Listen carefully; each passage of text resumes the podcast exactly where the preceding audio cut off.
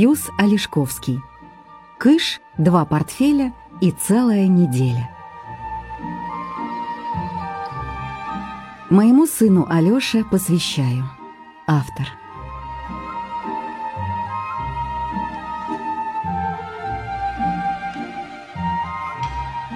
Глава первая.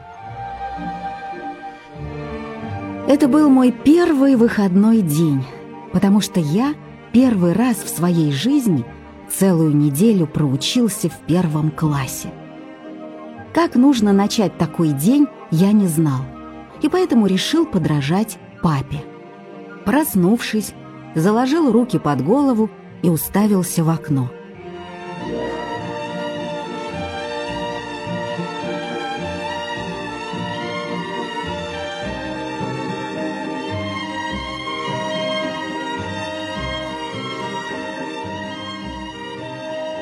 Однажды папа сказал, что в воскресное утро, так как не надо спешить на работу, он думает о всякой всячине и о том, как прошла целая неделя.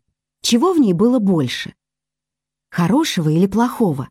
И если больше плохого, то кто в этом виноват? Сам папа или, как он любит говорить, стечение обстоятельств? В моей первой школьной неделе было больше плохого. Не из-за меня, а из-за обстоятельств, которые начали стекаться давно. Если бы я родился хотя бы на два дня позже, то мне исполнилось бы семь лет не 31 августа, а 2 сентября, и меня не приняли бы в школу. Но папе и так пришлось уговаривать завуча. И завуч согласился принять меня с испытательным сроком. Я был самым младшим и маленьким по росту учеником во всей школе. В детском мире мне купили самую маленькую форму, но на примерке в кабине оказалось, что и она велика. Мама попросила снять форму с незаправдошнего первоклашки, который стоял в витрине и улыбался. Но маму уговорили отказаться от этой просьбы и посоветовали форму перешить. Еще и надавали советов, чем меня кормить, чтобы я быстрее рос. Мама сама укоротила брюки, а фуражку всю ночь держали в горячей воде, потом натянули на кастрюлю и выгладили, но она все равно спадала мне на глаза. В общем, 1 сентября я пошел в школу, и на первой же перемене самый высокий из нашего класса мальчик, Миша Львов, измерил меня с ног до головы моим же портфелем. Измерил и тут же дал мне прозвище. Два портфеля. А сам себе он присвоил прозвище «Тигра» из-за фамилии Львов. Даже до старшеклассников дошло мое прозвище. На переменках они глазели на меня и удивлялись. Два портфеля. Действительно два портфеля.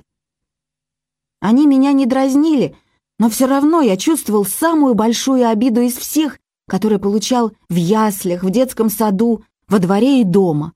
Я отходил куда-нибудь в сторонку, ни с кем не играл, и мне было так скучно, что хотелось плакать. Правда, однажды ко мне подошла старшеклассница, погладила по голове и сказала, «Два портфеля, не вешай нос. Придет время, и ты станешь четыре портфеля. Потом пять, а потом восемь. Вот посмотришь. А на переменке не стой на одном месте, разминай косточки и никого не бойся.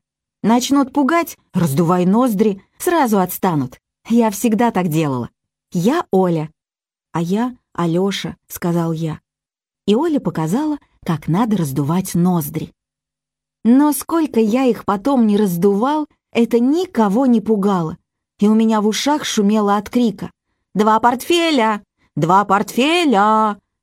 За такое прозвище я возненавидел тигру. Хорошо было Дадаеву, его прозвали Дада. Капустина — Кочаном, Галю Пеленкину, как бразильского футболиста, Пеле.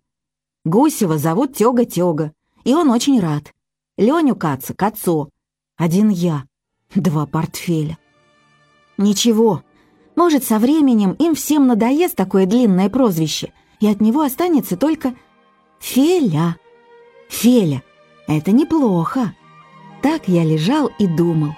И вдруг засмотрелся.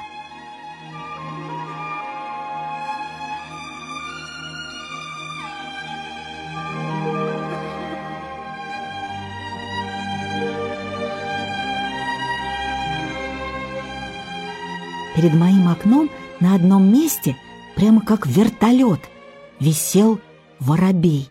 И вдруг бабах! Стукнулся об стекло, упал на карниз, потом опять подпрыгнул, затрепыхался и что-то пытался клюнуть. Тут я увидел большую синюю муху, которая залетела в комнату и хотела улететь обратно. Она жужжала, металась по стеклу, потом замолкала, как будто теряла сознание, и снова начинала кружиться на стекле, как на катке. «Вот глупый воробей», — подумал я. «Видит муху у самого своего клюва, а клюнуть не может. Наверное, он злится и удивляется, как это вдруг, ни с того ни с сего, такой теплый движущийся воздух стал твердым и холодным. И муха удивляется, что все прозрачно, а улететь нельзя. Вдруг воробей еще раз разлетелся и через форточку пулей влетел в комнату. Я вскрикнул, взмахнул одеялом. Он испугался, сделал круг под потолком, полетел обратно и затрепыхался на стекле рядом с мухой. А мне что-то стало жалко, и воробья, и муху. Выходной день, утро такое хорошее, а они попались. Я спрыгнул с кровати и распахнул окно. Летите, глупые, по своим делам. Вам не понять, что это не воздух вокруг затвердел, а стекло прозрачное. А мне понятно, потому что я человек. Так я сказал вслух, выглянул в окно, и мне тоже захотелось на улицу.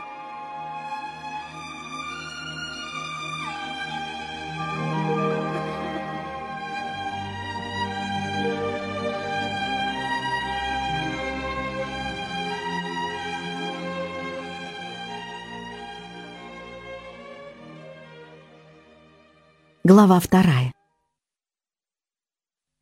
Как я и думал, мамы не было дома. Она давно-давно, когда еще была жива бабушка, договорилась с папой, что воскресенье до обеда — ее день. Мы с папой на это время были предоставлены сами себе. Папа лежал на диван кровати, так же, как только что лежал я, и размышлял. «Дождя нет, надо вставать и куда-нибудь идти», — сказал я.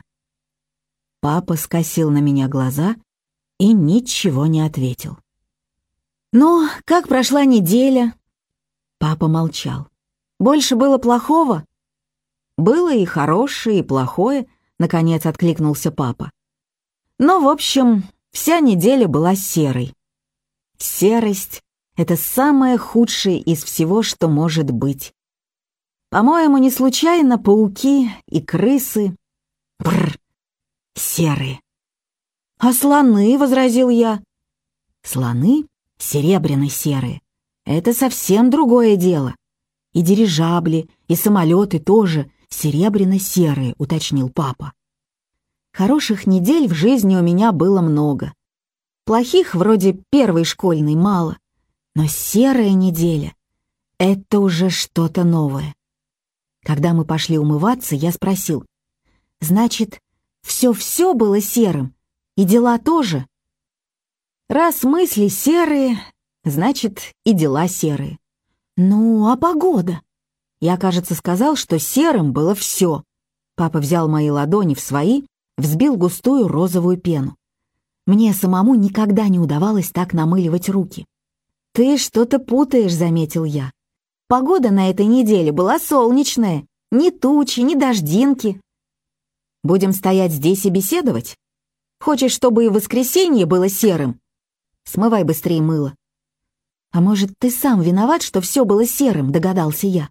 Папа что-то промычал, потому что у него во рту уже была зубная щетка. Сделал страшные глаза и свободной рукой вытолкнул меня из ванной. Пока он брился, вскипел чай. Яичницу с салом и с луком мы сделали сами. Папа знал, когда нужно накрывать сковородку миской и какой сделать огонь, чтобы яичница получилась высокой и пышной. «А у тебя какая была неделя?» — спросил папа. «Ведь она непростая. Ее на всю жизнь запомнить надо». «Запомнил», — сказал я, набив полный рот. «А с кем ты сидишь за партой?» «С Тёгой», — сказал я. «Странная фамилия», — удивился папа. Может, он француз? Тогда правильно не Тёга, а Тёга. Был такой художник. Дега. Правильная фамилия Тёги — Гусев. А почему Тёга, я не знаю. «Конечно, Гусев! Тёга-тёга! Так гусей зазывают в деревне!» Смеясь, сообразил папа. «Ну, а тебя как прозвали?» Я ничего не ответил, глотнув чая. А про учебу папа, наверное, решил меня не расспрашивать в выходной день. Позавтракав, он решительно сказал. «Я понял, что мы должны сделать. Даже не сделать, а совершить. Что-нибудь необычное, что-нибудь из ряда вон выходящее, и тогда вся серость исчезнет. «Слушай, а я тебе тоже всю неделю казался серым?» — спросил я. «Ты мне казался фиолетовым. У тебя даже уши были в чернилах», — сказал папа. «А мама?» «Мама всегда прекрасна», — строго заметил папа. «А может, у тебя фамилия Сероглазов?» — вдруг сообразил я. «Из-за того, что ты все видишь серым». «Фамилия не имеет отношения к настроению человека», — сказал папа. «Быстро собирайся». «Еще как имеет», — подумал я. «Посмотрел бы я, какое у тебя было бы настроение от прозвища «два портфеля».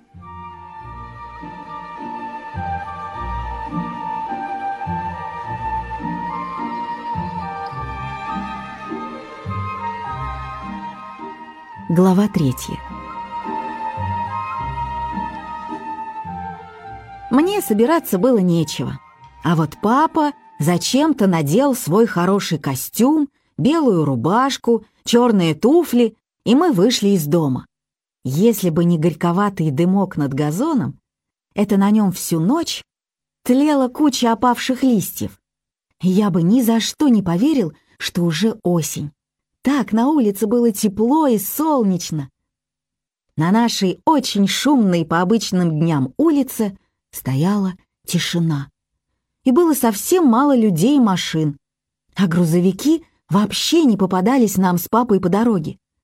Выходной, значит, выходной.